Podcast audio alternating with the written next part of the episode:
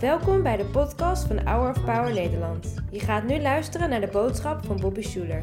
De boodschap is in het Engels. Liever met Nederlandse ondertiteling erbij? Bekijk dan de uitzending op hourofpower.nl of op ons YouTube kanaal. I want to encourage you today that abandoning outcomes to God is, is great advice.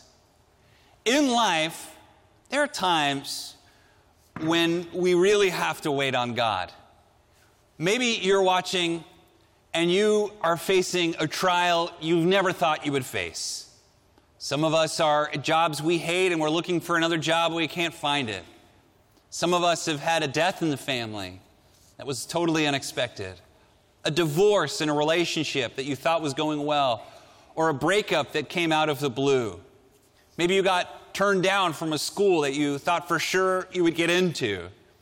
Or whatever it is that you're facing, you are wondering, God, how could this be?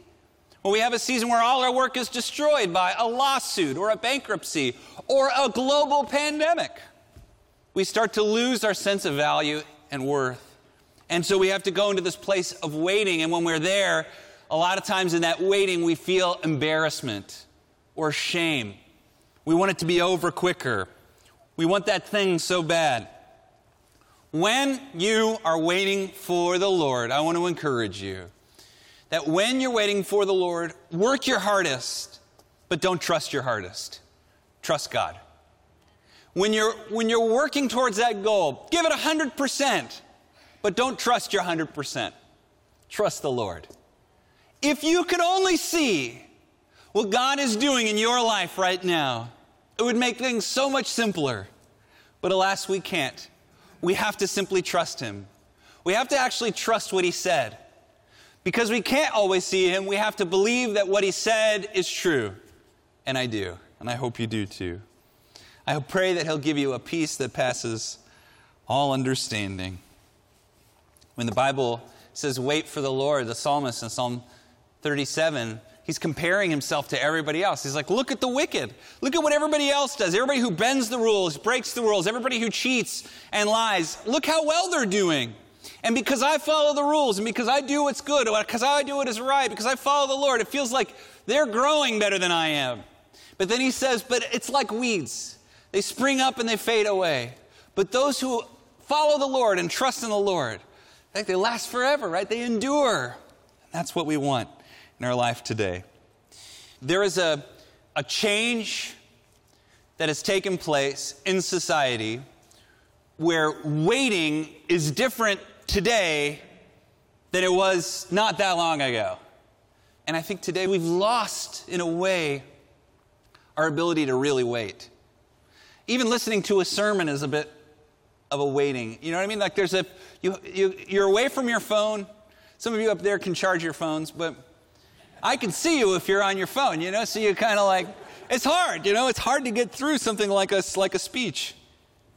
So what happens is the spiritual life then is suffocated by that because so much of enduring hardship is a time of waiting for God or something to come through in your life. So I want to encourage you that although you're going through a hard time, maybe, God is doing great things in your life. He's not looking at you and going, oh, he's got this or she's got that, or I remember what she said about her sister. God's not doing that to you right now. God sees you, He loves you, He's for you, and you don't have to make up the difference between the gap of where you are and where you think you should be. God has already filled that gap for you. He loves you just as you are, not as you should be. And He is pouring out grace and favor in your life. Your job is to do your best, but to trust God with the rest and to wait patiently. Time, of course, is relative. That's what Einstein said. That's what we learned from him that if an object goes the speed of light, it does, it, time sort of freezes for it. And he talked a lot about this, about how we experience time. There's a lot, been a lot of talk about the psychology of time. That when you're going through a painful, difficult process, time feels like it freezes for you too, doesn't it? When things are going great and you're making deals, you're making money, and relationships are great, and you're healthy, and everything's great. Things are, you're not in that waiting place. Things just seem to go well. Time seems to fly. But when you're stuck in a rut, When you're faced with a challenge you're, you're absolutely sure you can't get through, when you have a, a health problem, when you have a sick kid, when you lost your job and you need another job and it doesn't look like anything's on the horizon, when you're in a lawsuit and it's getting appealed, you go through it again and again, that stuff, it feels like forever. My friend, be encouraged. Do your best, but don't trust your best. Trust the Lord. God sees you. He loves you. He cares more about the little thing in your life that you think is stupid. He cares more about that than you do. And He loves you. So, what do we do then? So, this is a question for today. I want to give you some advice. What do we do when we're waiting? What do we do while we're waiting on the Lord? A preamble first before I give you my, my reflections. Very often in the waiting, God is doing a very special thing in our lives that we only realize after the fact when we look back, this wonderful, wonderful gift He gave us in that season of waiting. The most important thing in life is not what you do, it's who you become. And that alone is what you take into eternity. Who you become. Even now, you're becoming someone. A year from now, you'll be different than who you are today. And if in the season of waiting, your heart is less fixed on the goal of a thing you want to attain and more fixed on who you want to become, I believe that you'll do better when you get there. Okay, enough of that. What do we do when we wait? Number one, when we're waiting for the Lord for a breakthrough in our lives and it feels a long ways off, we have to remember first that the seeds of today are the trees of tomorrow. What sort of seeds are you planting today that you'll reap tomorrow? Jesus tells a parable about a, a harvest of, of wheat. He says that there was a, ma- a man who, who planted a field of grain, and it was a, a wonderful crop. And in the middle of the night, his, his enemy went and he planted a bunch of weeds amongst the harvest and they began to grow along with the wheat. And the servants came back to the master and they said, Lord, did you plant weeds among the wheat? He said, No, it was the enemy. They said, Well, should we go out there and pull all the, all the weeds up out of the wheat? And he said, No, leave it, because if you pull the weeds, you'll pull the harvest too. Maybe that's you today. You're wheat, you're nourishing, you're full of life, but you see you know, hate filled people, rude people, people who break the rules, growing and thriving around you. But very often, God has His own reasons for not pulling them out of the ground. Maybe part of it is that He wants to turn them around using you too. I don't know. But I think very often it's easy when you're, you're growing in your life and, or you're waiting to not look and compare your life to your neighbor's life.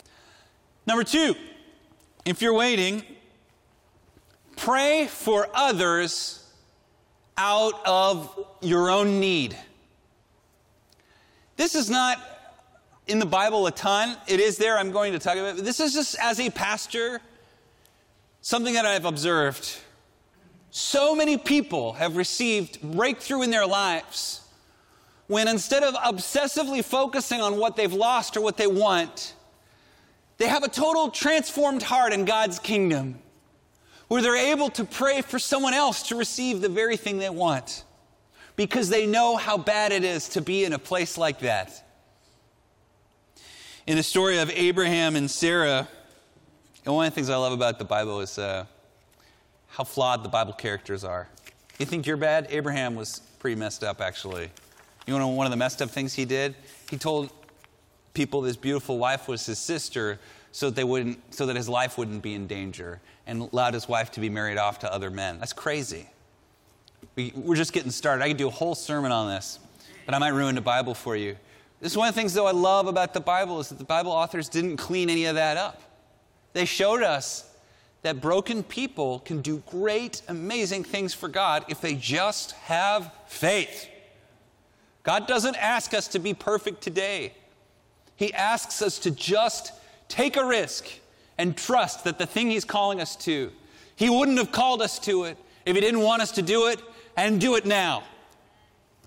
So, Abraham in the Bible, this is the second time he's done this. He'd already done this in Egypt, but they were in a new land in Gerar.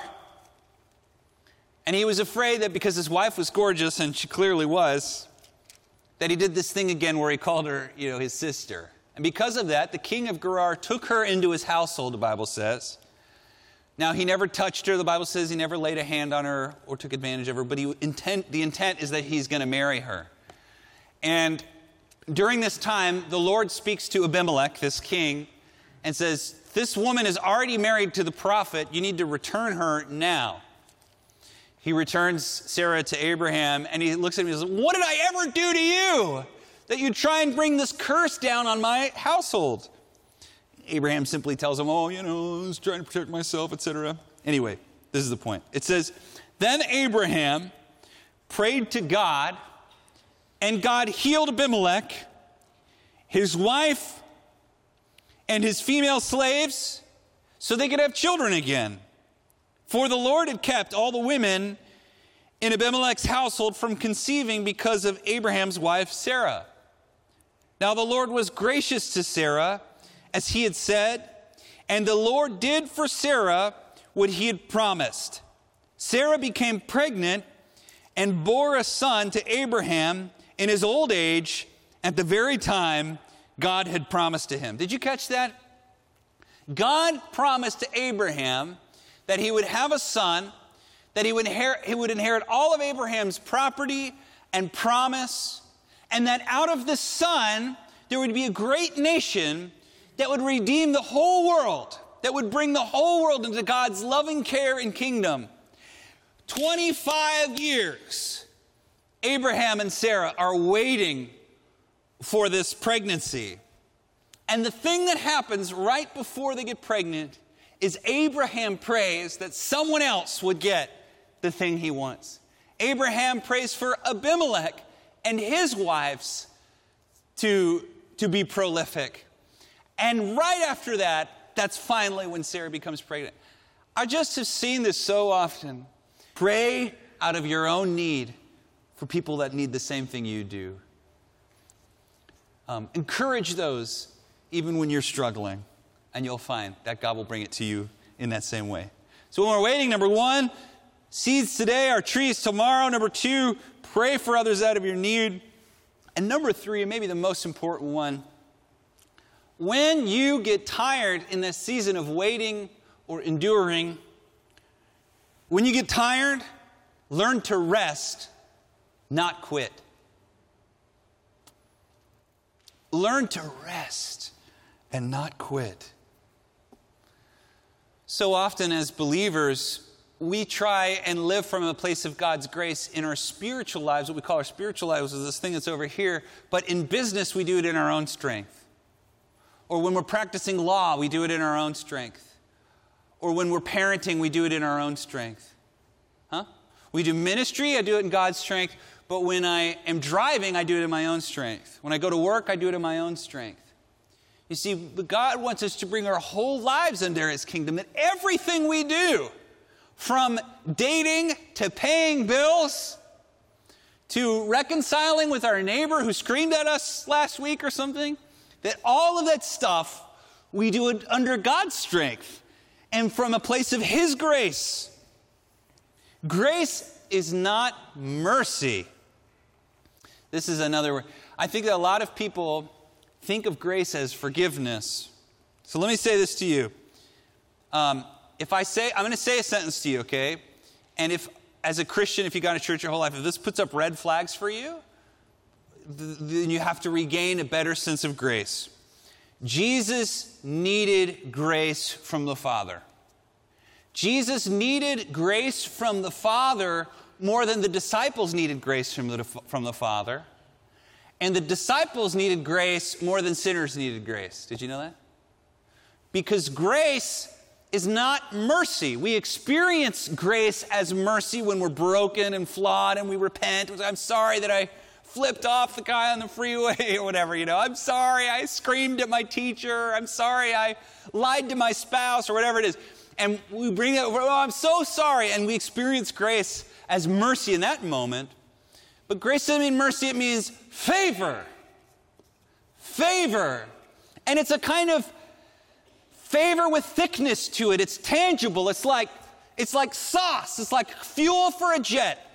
Grace is the thing that gives a woman of God, a man of God, the power to be like God and to do what Christ called us to do. Grace is the fountain we drink from. It's just being in God's presence. I feel like this image really says it best. This artist did such a good job. This is Jesus in Luke 5 15 and 16. It said that when Jesus would go to the lonely places and pray, to be with the Father. This is Jesus just, just being with God and just living under his care and life, soaking up the power of the heavens so that every day he can walk in the easy rhythms of the Father's grace. This is a vision for discipleship. Not always trying harder, not always keeping one step ahead of the other, but learning that when I get tired in the race, that doesn't mean quit, give up, it means rest. And rest joyfully.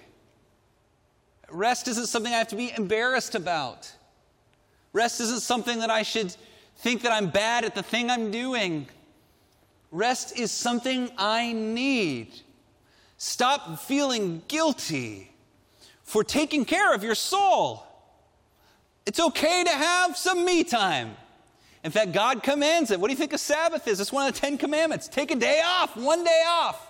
He even says there, I, God, needed a day off. On the seventh day, I rested. So you need to rest. You got to rest. You got to take in the grace of God. You got to breathe in the life of God. The Bible says, not by might, not by power, but by my, who knows, spirit. You know, the word for spirit, both in the New Testament and the Old Testament, is the same word for breathing or for breath. Spirit means breath. In Hebrew, it's ruach. It's the breath that God breathed into the nostrils of Adam when he brought him to life. It's life in its breath. And like breathing, life should be the same way as breathing. Sometimes you exhale, you know, you do your work, but sometimes you got to inhale too. You have to take a deep gulp of the Spirit so that you're not doing life in your own power, you see? So just broken, messed up, struggling, whatever it is, just breathe them in. See, that's the, that, that's the irony, is until, until we stop trying to control our moral lives and get everything perfectly, until we just understand that God is for us and not against us, and then our moral lives become a response to that, only then are we truly walking as the disciples did in their power and grace. Brennan Manning said, after years and years, the end of his life, he said, after years and years of meditation and preaching, and he said, I believe that God will only ask us one question when we get to the throne Did you believe I loved you? Did you believe it? Did you build your life as a response to that loving call? Did you really trust that I loved you and that, and that I cared for you? And that, and that, or did you say, no, God doesn't really love me? I got to fix my life on my own. I got to do it by myself. I got to get it right. I got to get my life to like a B minus, and then I could be under God's loving care. Right? I got to tune up the car just enough so it drives, so that God can in the driver's seat. I'm not going to let Him do the fixing. I want to encourage you, my friend, in this season of waiting, don't come before God ashamed. Just trust that, that He loves you just, just right where you are and that He will get you through this tough time. He's working on your behalf. And then begin to slowly respond and build the life that, that you want in His kingdom that's like Jesus, but, but trust Him first in that in between space, will you? And you'll see that as you begin to live life through His grace and power and fresh wind and Holy Spirit, that all that other stuff you're worried about becomes a lot easier. And you'll, be, you'll have a lot more joy and power in everything you do. Lord Jesus, we do. We trust it to you. Stand with us, Lord, just as we are. We thank you that as a loving mother or father loves their child, we thank you that you love us even when we've messed up or we're, we're not like other Christians or whatever it is. We just thank you that you love us, God. And again, Father, I pray for an outpouring of your Holy Spirit. And I ask, God, that you would lift us up in our troubled times. We thank you that you're working on our behalf, and that even though we do our best, we can trust you with everything else. And it's in Jesus' name we pray. Amen. Would you rise for the benediction? And now the Lord bless you and keep you. The Lord make his face to shine upon you and be gracious unto you. The Lord lift his countenance upon you and give you peace. In the name of the Father, and of the Son, and of the Holy Spirit. Amen. Bedankt voor het luisteren naar de podcast van deze week. We hopen dat deze boodschap jou heeft bemoedigd. Wil je meer weten over Hour of Power of dagelijkse bemoedigingen ontvangen? Ga dan naar www.hourofpower.nl.